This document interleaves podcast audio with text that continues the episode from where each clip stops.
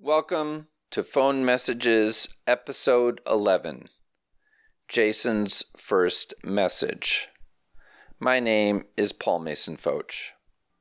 First, I have some corrections from an earlier episode. In Episode eight, Librarian, I said that when Longfellow Elementary was paired with J J. Hill Elementary in nineteen seventy-four, grades one through three went to J J. Hill.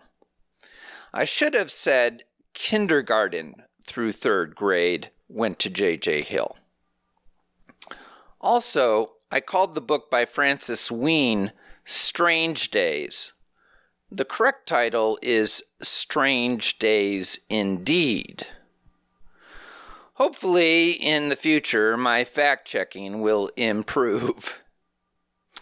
Okay, moving to this week's message. It is the second of a trilogy taking place during the nineteen eighty-eight Chicago Jazz Festival. It is from Jason Weitzer, who was mentioned in the last episode because I was helping him move. I do not remember when I met Jason. He was a couple years younger than me, but we shared a group of friends and became quite close. In fact, after I graduated and moved out of the Shoreland, the dorm I lived in all four years of college, I initially crashed on Jason's couch. He shared a typical Hyde Park apartment located near Kimbark Plaza. I believe it had three bedrooms, and at least three other guys were living there. I'm not sure how long I stayed, but it was a messy situation. A lot of conflict, as is often the case with college-age kids. People failing to clean their dishes, drinking other people's beer, loud late-night jam sessions. I remember getting into a serious wrestling match with Jason one time. He was probably stronger than me, but I had wrestled in junior high, so I think it came to a draw. Somehow we stayed friends. It probably helped that I found my own place. In the spring of two thousand eighteen, I learned Jason had died of cancer. It was a total shock since we had not been in touch for many years. The shock was especially acute since I was in the midst of my own long battle with cancer. In June two thousand seventeen, I was diagnosed with A M L, a type of leukemia, and went through a bone marrow transplant that October. As an important note, I would ask people to consider becoming a bone marrow donor. It's similar to donating blood, but also a little more complicated. You can find out more information at be the match dot org. Anyway, this was the most difficult year of my life, but I am blessed so far to be recovering well. Hearing about Jason, I thought about the randomness of my survival. Sadly, I was not able to attend his memorial in San Francisco, but I hope playing back his messages will be a small tribute to the joy he brought me and many others.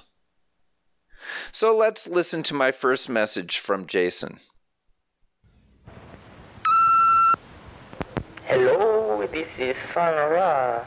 I would like to personally invite you to my show tonight, Mister Paul Pfotsch, uh, or be who you are. Are you going to the party at James's tonight? Tonight? After the show, we shall go to the party. Sun Ra. Sun Ra. First, let's establish the date. According to the nineteen ninety-eight Jazz Fest schedule, Sun Ra and his orchestra performed Saturday, September third at seven fifty-five p.m. Therefore, this message is three days after the one where I said I was helping Jason move. Interesting to note, Sun Ra was not the headlining act for that night. After Sun Ra, the Johnny Griffin Quartet played at nine oh five p.m. Griffin's quartet, which included Michael Weiss on piano, Dennis Irwin on bass, and Kenny Washington on drums, was joined by a sextet of Chicago natives, all on tenor sax. These were Von Freeman, John Gilmore, Eddie Harris, Clifford Jordan, E. Parker McDougal, and Ed Peterson. This battle of the tenors performance would have been a blast to see, but unfortunately I probably left after the Sun Ra performance so I could get to James's party back in Hyde Park. Keep in mind, these festivals fell way behind the listed schedule, so a nine oh five time likely meant closer to a ten oh five time. One other thing I'll note about this message is the strange voice Jason uses.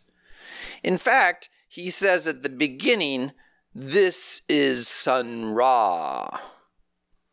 I will discuss Sun Ra in the next episode, but at this point I'll just mention his association with outer space.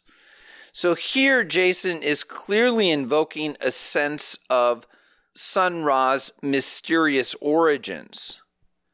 One could also compare it to Captain Kirk, or perhaps Rod Serling, preparing you for an otherworldly experience.